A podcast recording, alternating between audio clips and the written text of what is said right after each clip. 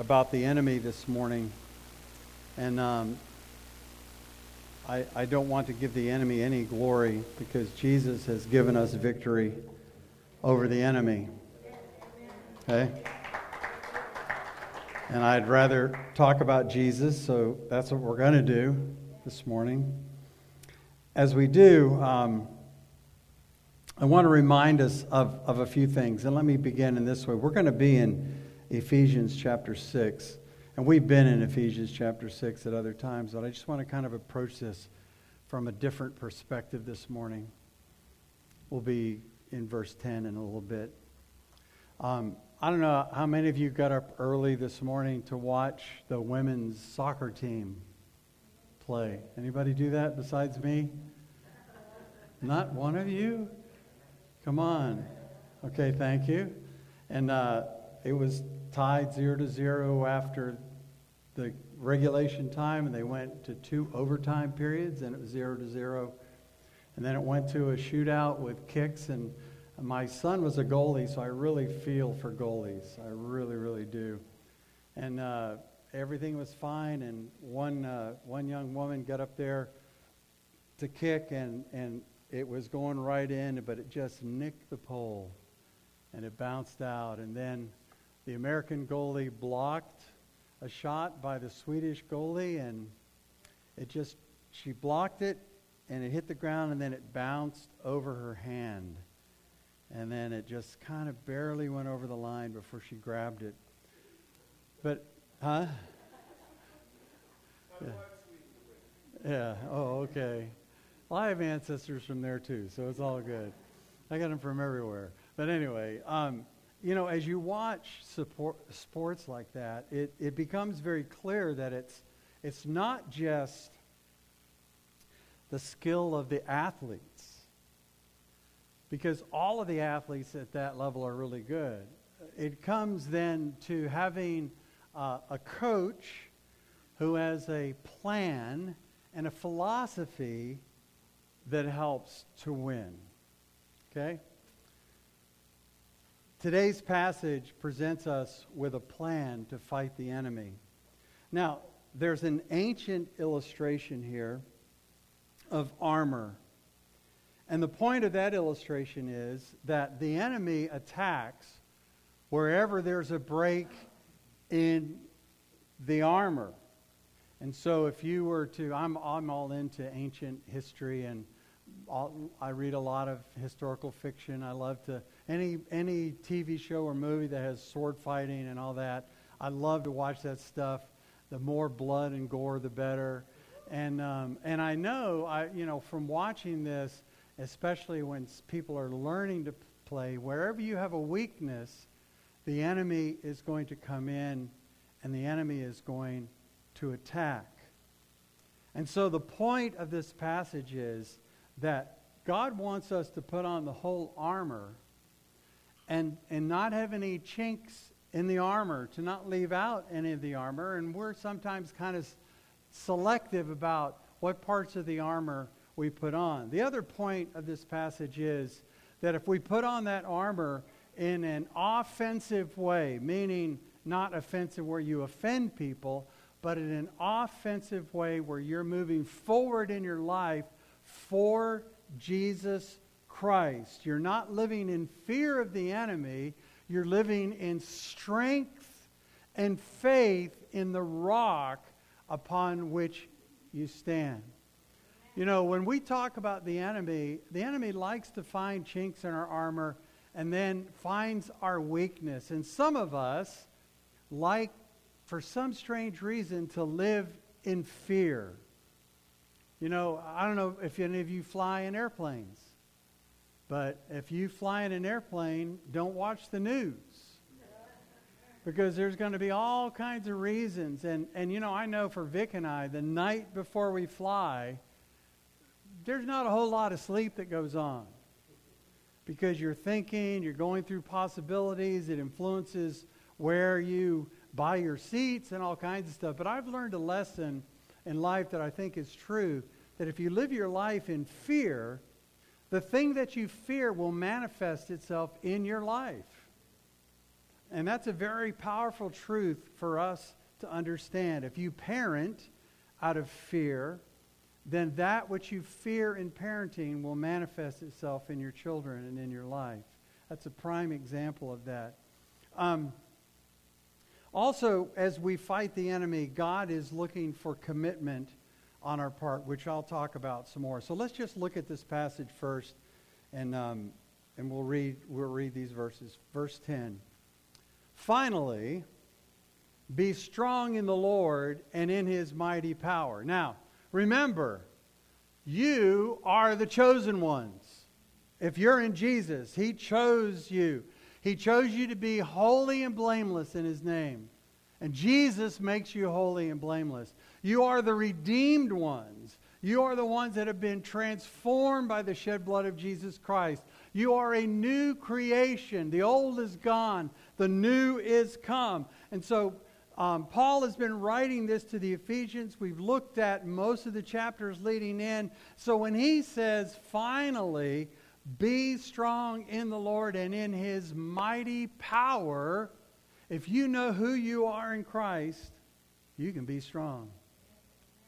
And you can rest and abide in his mighty power. This is how you do it.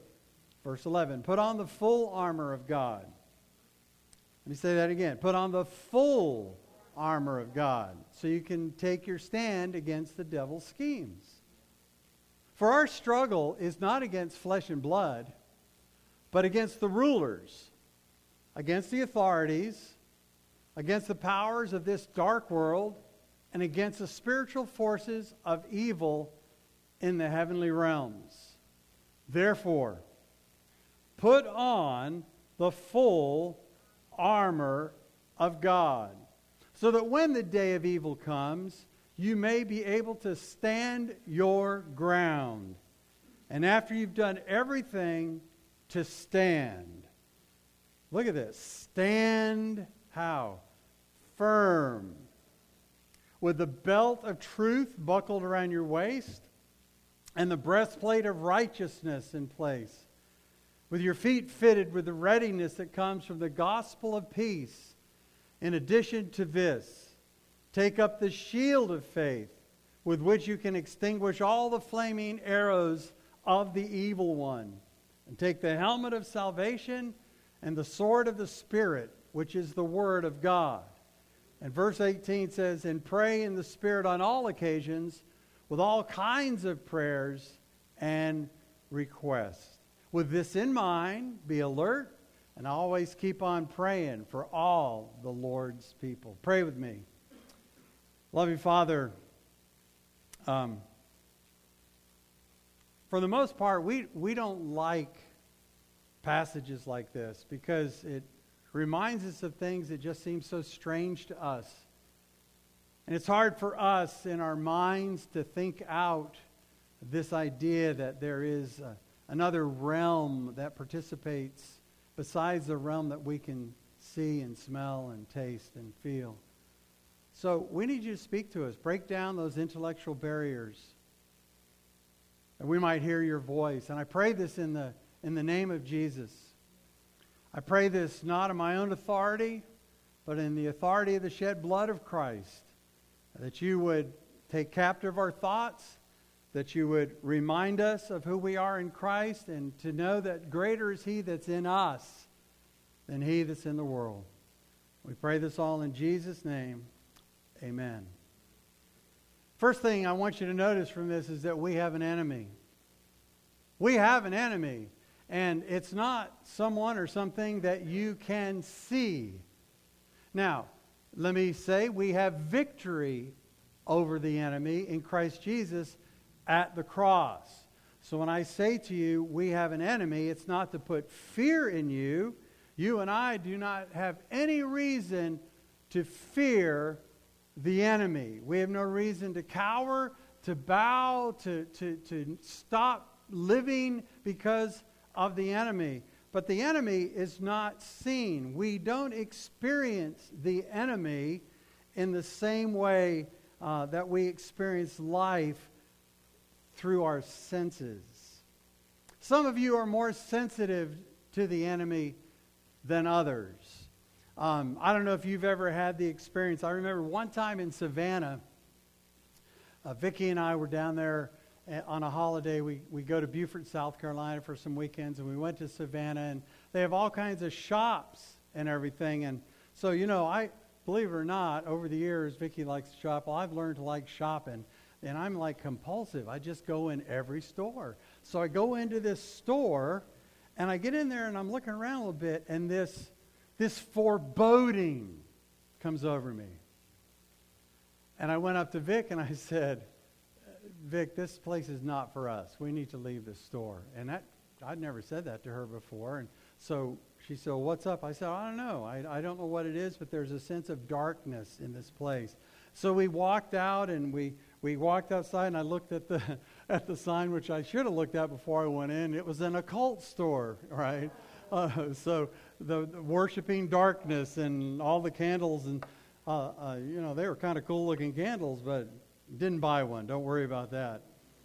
But we have an enemy. It's not an enemy necessarily that you can see, but it's an enemy that's powerful, and you have to know that that enemy is at work against you. But there is victory over that. There is victory over that. We've been given an answer. The answer is, first of all, relying upon Christ in our lives. That's the first answer. But the answer that's listed here is, uh, is, the, is the armor that God tells us to put on. Okay? So we're told to put on the full armor so we can make a stand. And we're reminded then that the armor has a belt of truth buckled around our waist. Well, some of us say things like, there's no such thing as truth. There's probably somebody here today that said, well, that's my truth, and whatever is my truth is the truth. And I, I always, I have students say things like that all the time, and, and, and it's like, okay, so what's your truth? So what's your truth? What's your truth? What's your truth? What's your truth? There's a lot of contradictory truth from there. And today, people don't believe in absolute truth at all. They say there's no such thing as absolute truth. And it shows you how far we've wandered from the truth that God has made available to us through His Word. And by the way, doesn't the Word of God say that Jesus is the way, the truth, and the life? Amen? With a breastplate of righteousness in place. So, righteousness is something that God asks us to put on. But it's not our righteousness. It's a piece of clothing, but it's not our righteousness. It's a breastplate that covers us in the front, in the core part of us as humans, but it's the righteousness that Jesus Christ brings to us. And so when we rely on our self righteousness, which there's a generation out there that does, our self righteousness leads to pride and being puffed up as individuals. And that doesn't protect us at all, at all because there's always going to be somebody who's better than us. Better looking, better running, better smart. I don't know, a lot of veterans out there. Not veterans, but veterans. There's always somebody that's better. And so we need to put that on. Um, feet fitted with the readiness that comes with the gospel of peace. You know, we need to wear the gospel of peace, being ready to. I mean, what's the point of having something on your feet? But, but, it, but if you're not moving forward, how precious are the feet of those who what? Bring good news. As I get older, it's hard for me to go anywhere anymore without something on my feet because my feet hurt and they need that protection. And there's nothing more powerful than the gospel of peace, not the gospel of hate, not the gospel of indignation, not the gospel of pride, not the gospel of, of power, but the gospel of peace. Take up a shield of faith and you know, the enemy is whatever isn't covered by these other parts of the armor, the shield of faith can block all of those flaming arrows that the enemy likes to throw at us.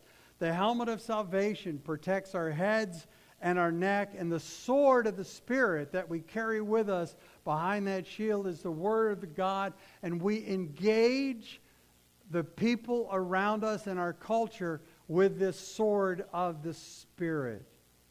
What happens when we leave off parts of the armor? Let's go to Ephesians 4 for a second.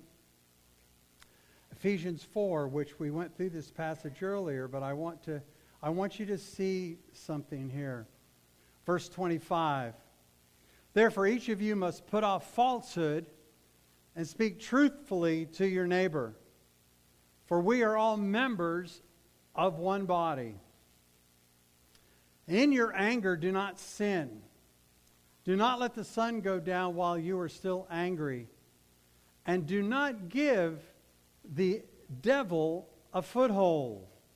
Anyone who's been stealing must steal no longer, but must work, doing something useful with their own hands, that they may have something to share with those in need. And so it's not just a metaphorical putting on the armor that God has called us to. Another aspect of putting on the armor is living our lives as obedient followers of Jesus. Now, let me say this to you because we get confused. Um, is the sin that you did in the past covered and forgiven by the shed blood of Jesus? Well, that was resounding is the sin that you've done in the past, as you've repented of it, covered by the blood of Jesus. Is that covering last forever? Amen. Absolutely. How about right now? If you were to sin, you know, you, you might sit there and say, I do not like the shirt the pastor has on this morning, which I've had this happen before, but that's okay. They, but people tell me to my face. But anyway, you know, and your thoughts are elsewhere. Well, is, does Jesus protect you and cover you with the shed blood of the Lamb in terms of current sin? Well, yes. If you what? Turn from that sin. All right? What about future sin? Is future sin covered by the shed blood of Jesus? If you sin in the future, is it covered? Well, see, knowing that intellectually, some of us have the attitude that um, we're just going to go ahead and sin and claim the coverage later. But there's two things that happen to us when we do that. First of all, when we deliberately do that which we know God does not want us to do, there are consequences to that sin in our lives. There are consequences. Secondly, when we choose, and in this passage, um, the issue is anger. The issue is injuring somebody with your anger. Okay?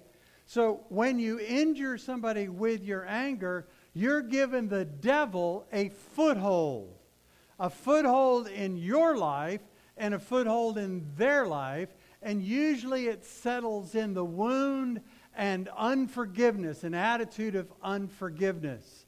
And so we don't want to just go around doing things that offend other people. We don't want to steal, Paul writes, because when you steal, you're, you're offending a person that you steal from, and you're offending God because He's called us not to steal. So we give the enemy a foothold, or later we'll see a stronghold in our lives. Same thing with unwholesome talk, and He gives a whole list of things.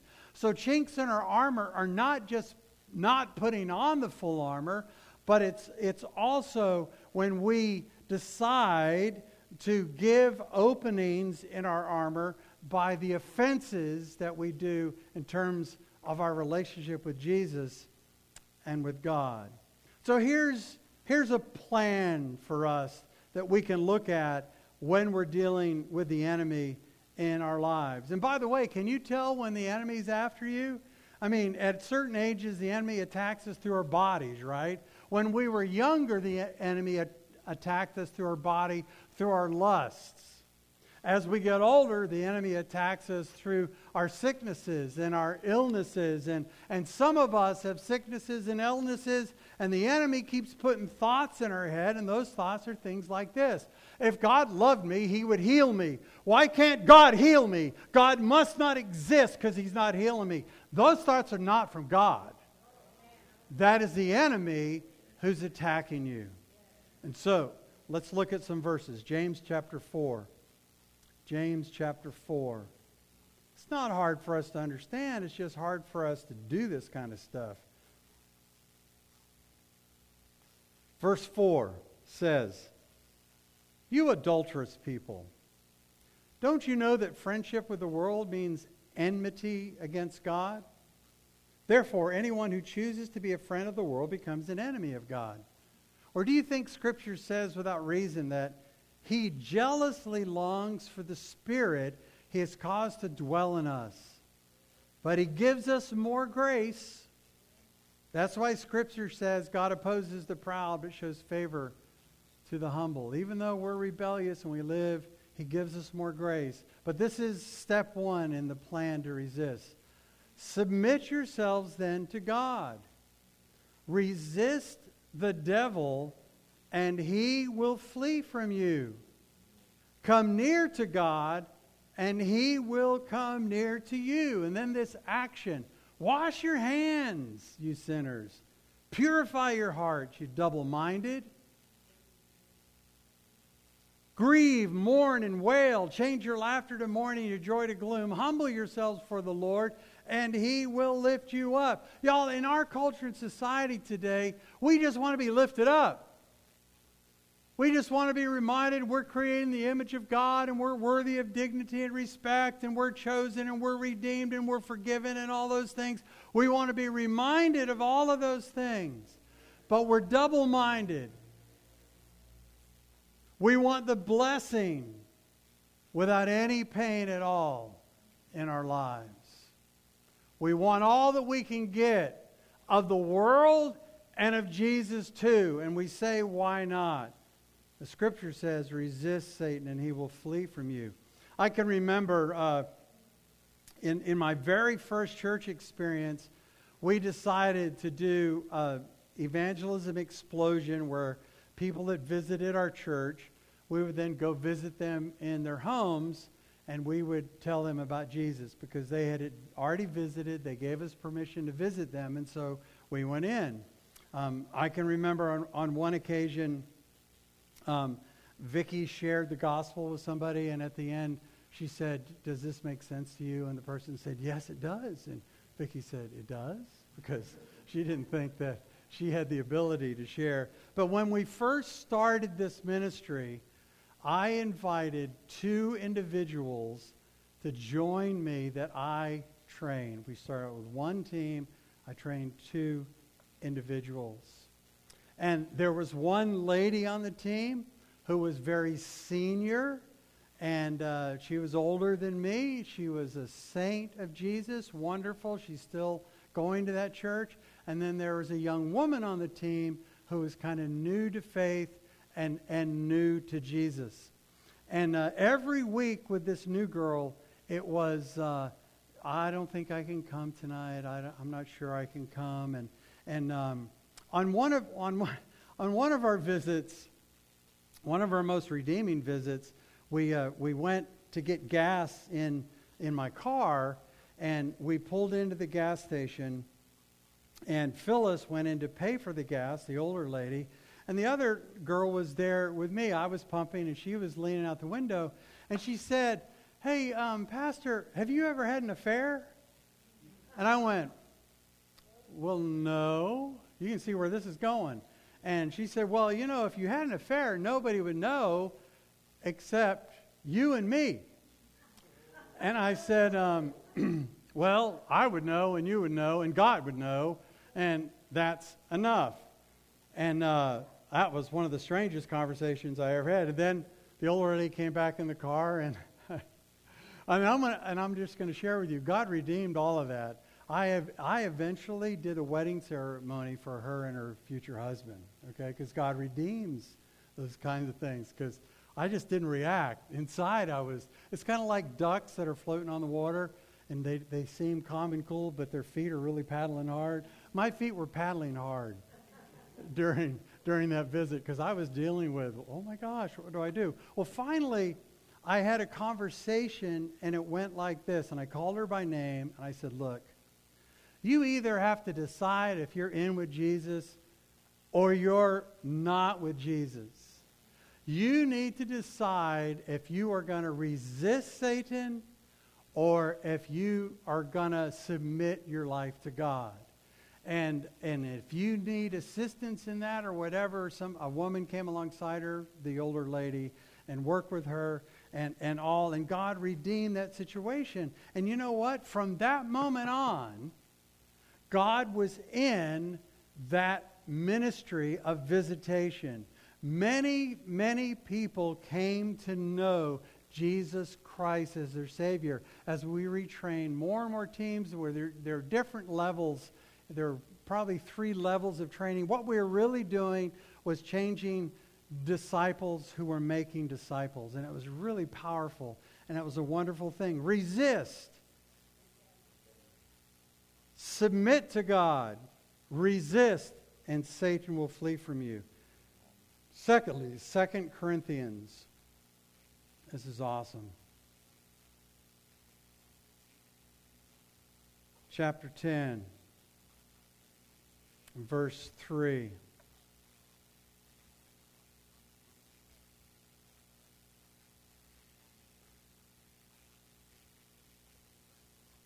2 Corinthians chapter 10 and verse 3. For though we live in the world, we do not wage war as the world does. The weapons we fight with are not the weapons of the world. On the contrary, they have divine power to demolish strongholds. The enemy has strongholds. We demolish arguments and every pretension that sets itself up against the knowledge of God. And we take captive every thought to make it obedient to Christ. And we will be ready to punish every act of disobedience once your obedience is complete. You are judging by appearances.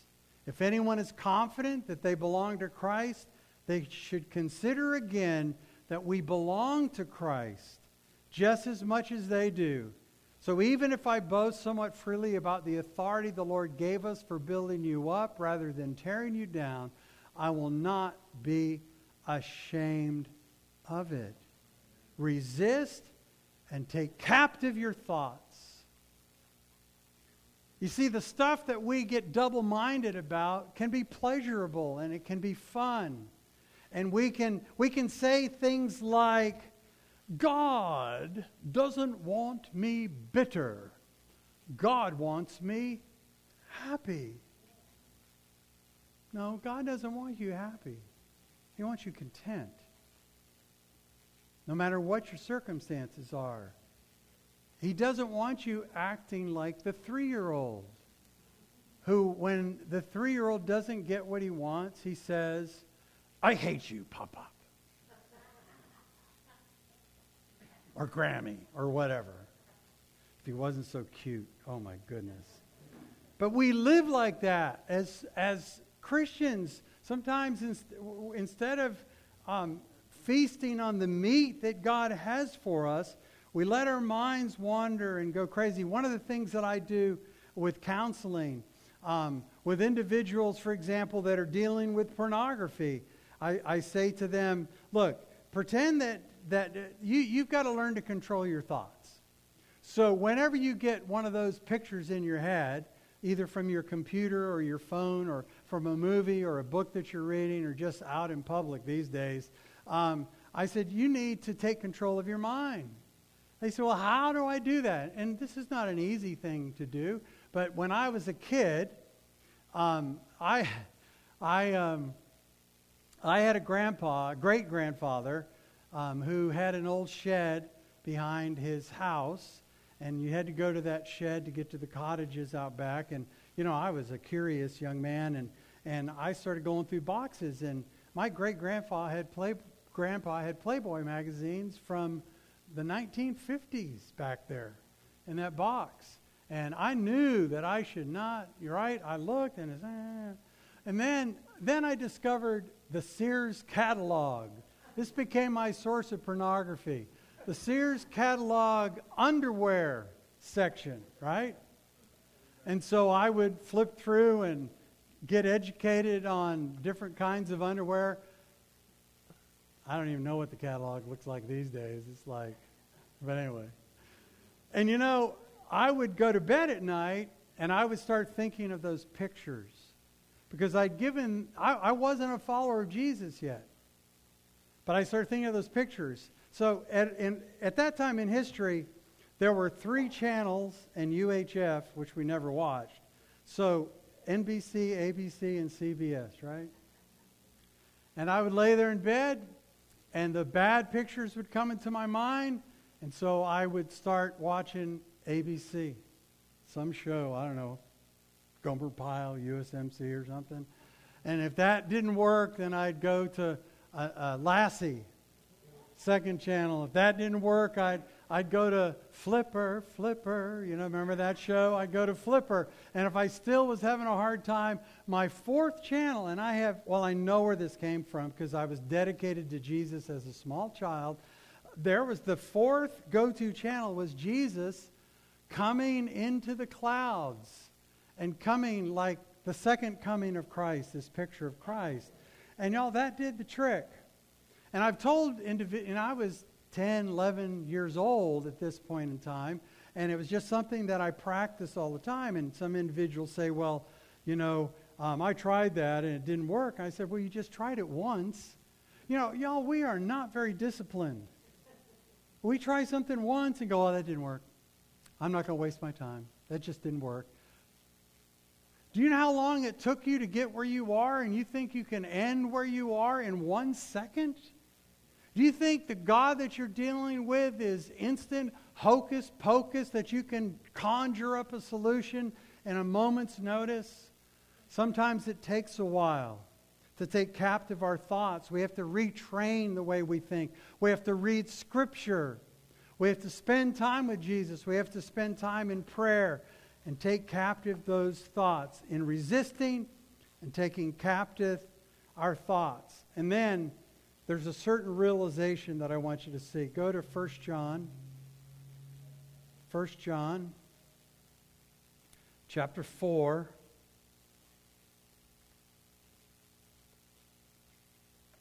This has to do with realizing the presence of God in your lives and testing the spirits that you're dealing with. Verse 1 says, Dear friends, do not believe every spirit. I used to say uh, to a friend of mine who served here as a pastor, above every thought that comes into your head is not from God.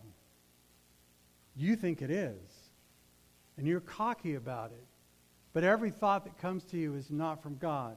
Do not believe every spirit, but test the spirits to see whether they are from God. Because many false prophets have gone out into the world. This is how you can recognize the Spirit of God. Every spirit that acknowledges that Jesus Christ has come in the flesh is from God. Let me read that again. Every spirit that acknowledges that Jesus Christ has come in the flesh is from God. But every spirit that does not acknowledge Jesus is not from God. This is the spirit of the Antichrist or the enemy, which you've heard is coming and even now is already in the world. You, dear children, are from God and have overcome them because the one who is in you, who's in you? Who's in you? is greater than the one who is in the world. They are from the world and therefore speak from the viewpoint of the world, and the world listens to them. We are from God, And whoever knows God listens to us, but whoever is not from God does not listen to us. This is how we recognize the spirit of truth and the spirit of falsehood. In my very first church, uh, we had a young woman that was dealing in the area of witchcraft. And it was quite the battle. Um, and I was brand new to those battles, and it was concerning to me. And her, she was uh, adopted from India, and um, she went by a particular name. Won't use her name because she's maybe listening to this now. God, Jesus has redeemed her life since all of this. But uh, her parents said that um, she was coming to church Sunday and she was going to disrupt our worship service. I mean, I'm a new preacher, you know. I'm thinking, right, well, I just remembered this passage. And I said to the people, y'all, we're going to do, we're having communion that Sunday. By the way, we'll do communion next Sunday. So uh, I said, we're going to do communion a little different today. For those of you that are going to do communion, you're going to come forward and you're going to meet an elder. And before the elder gives you the bread and the cup, you're going to say four words Jesus is my Lord. Jesus is my Lord. And if you can't confess that this morning, then don't participate in communion. Now, I've never done communion. I usually open it up. If you believe in Jesus, you're welcome to come. But every person that was there that morning came and stated, Jesus is my Lord. And you know, there was no disruption in that service. God worked in a mighty way. In a, the second church that I was in, I had a couple of men who um, I, to this day, uh, believe were evil individuals. Um, I was told that they were godly individuals, but they sure didn't act like Jesus in any shape or form. And they didn't like some of the things that were going on in the church. And so they decided uh, that they were going to disrupt our annual meeting at church. And I got phone calls from people these two guys are going to do everything they can to raise mayhem in the midst of the sanctuary. And I said, okay, this is my second church. I'm like, all right, we can deal with this. So I called for two prayer meetings before that meeting. And every day between those two prayer meetings, I went around the sanctuary and I anointed every pew in the sanctuary with oil. Every pew. And I had the people who came into the prayer meeting. We didn't do the normal prayer meeting uh, where, you know, somebody has a gallbladder problem and let's pray, you know, and Aunt Susie and all that. No, no, no. We came into prayer meeting. We read scriptures. We sang. We walked around that sanctuary. We anointed the doorposts, the window frames. We anointed every place in that building with oil. And we claimed the victory of Jesus. One of the guys before the meeting called me up and he said, I'm really sorry, but I'm not going to be able to make the meeting tonight. I, I've been held over at work. And I said, Oh, okay. That's all right. Let me pray for you. And I prayed for him on the phone right then. The second guy came in and he sat right on the front row.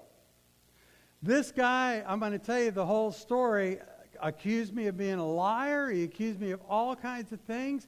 He went under it went to the district office. He was called under discipline and he was banished from any of our churches until he apologized to me.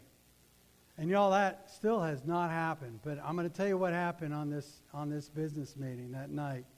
He sat right on the front row and he sat with his arms folded. He's evaluating, he's waiting for his chance. And after a little bit, I saw him like moving over and holding his stomach and holding his head. And he comes up to me and he says, Pastor, I don't know what it is. I think I ate too many muffins for supper before I came in here, but I just can't stay in here. I just feel horrible. You see, I had no reason to fear. We just took action against the enemy, resisting, taking captive our thoughts, realizing that greater is he that is in me than he that is in the world. Now, we need to conclude, so I want to conclude in this way. God calls us to put on the full armor, but I don't know what you know about armor, but armor doesn't really cover the whole body, especially the back. And some of us think, well, you know, God's given us his armor and it doesn't cover us from the rear. Y'all, let me, let me just share with you something so powerful from the Word of God. I just love this passage. Um, go to Isaiah chapter 58. Isaiah chapter 58. Isaiah chapter 58. And um, it's going to challenge our religiosity. By the way, our religion can be a chink in the armor, just like everything else can. But look at Isaiah 58, and, I, and I, the, you got to read the whole chapter on your own because it is awesome. But Isaiah 58 says, verse 1 Shout it aloud, do not hold back. Raise your voice like a trumpet. Declare to my people their rebellion, and to the descendants of Jacob their sins. For day after day they seek me out. They seem eager to know my ways, as if they were a nation that does right or does what is right and has not forsaken the commands of its God. They ask me for just decisions. They seem eager for God to come near them. Why have we fasted, they say, and you've not seen it? Why have we humbled ourselves and you have not noticed? So, this is a religious people who are doing everything that God wants them to do in their minds. And when they don't get it their way, they become three year olds. This is a nation. And they say, We've done all of these things and we still haven't gotten what we want. And this is what he says Well, on the day of your fasting, you do as you please and exploit all your workers. Oh, like Leonard said, worship happens everywhere. You mean how we treat people who work for us is a reflection of who we are and our relationship with God? And then he says, Your fasting ends in quarreling and strife and striking each other with wicked fists. So not only do you mistreat your workers, but in your families, you're, you're, you're going to fisticuffs. You're fighting with each other. You're, you're antagonizing each other. You're going at it. And he's, he's talking about this behavior. And he says, You cannot fast as you do today and expect your voice to be heard on high. Is this the kind of fast that I've chosen? And then he, sh- he says what he's looking for only a day for people to humble themselves. Is it only for bowing one's head like a reed and for lying in sackcloth and ashes. By the way, a reed's head doesn't bend unless the wind forces it to. Is that what you call a fast? A day acceptable to the Lord? Is not this kind of fasting, is not this the kind of fasting I've chosen to loose the chains of injustice and untie the cords of the yoke, bondage? To set the oppressed free and to break every yoke? Is it not to share your food with the hungry and to provide the poor wanderer with shelter?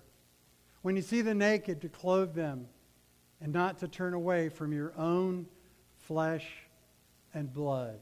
Does it sound like Jesus at all to you? Yeah, it does to me. Then, now notice this your light will break forth like the dawn and your healing will quickly appear. Then your righteousness, notice this, will go before you. Now, whose righteousness do we understand it is? God's righteousness. Christ is our righteousness. So he goes before us in the battles of life, will go before you, and what does it say? And the glory of the Lord will be what? Your real guard. In other words, even if the armor doesn't cover your back, God's got your back. He's a rear guard. Then you will call, and the Lord will answer. You will cry for help, and He will say, Here am I. So I don't know how you're wired, but I want to suggest to you that you have available to you the power of God in your lives. And if you feel there's just some resistance that's backing and holding, resist. Take captive your thoughts. Claim, greater is he that is in you than he that is in your world. In, in you, uh, greater is he that is in you than he that is in the world. And when you leave from here, worship him in your relationships with other people, in your families, in the context of the workplace, in your neighborhood, and all. Live lives of righteousness and justice that God may be seen in your lives. And so we have available to us the power of God. But you gotta you gotta ask yourself, am I going to live in the power of God and the anointing of the power of God and have the answer for the struggle? Or am I going to live in the power of self and face defeat? Let me close with this verse, Matthew chapter 16. Go there with me. Matthew chapter 16.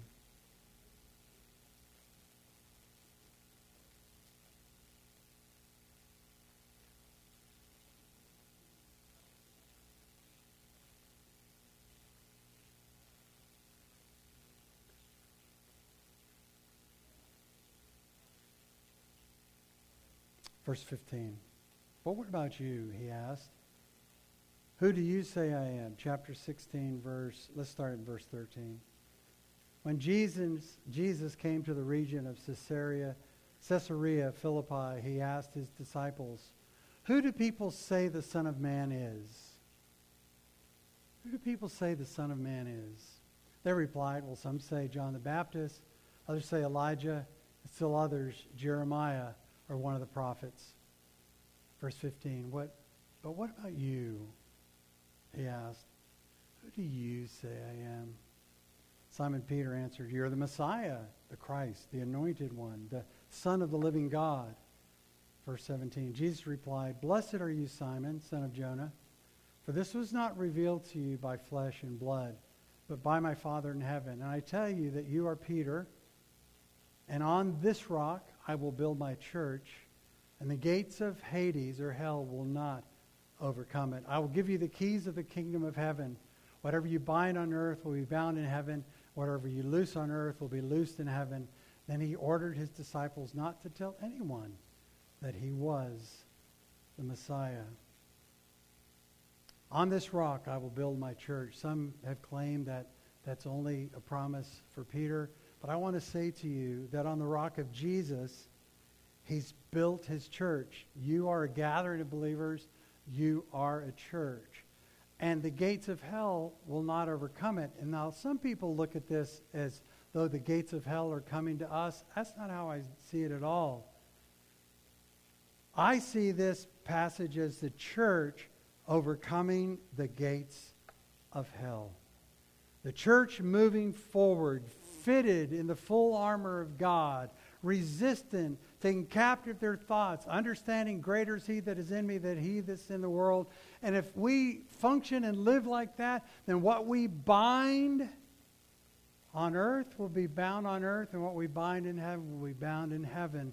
The, but the binding and the power is not of our own authority and our own accord, but rather in the name of Jesus and the authority of the shed blood of Jesus and Jesus says to you and me, Who do you say I am?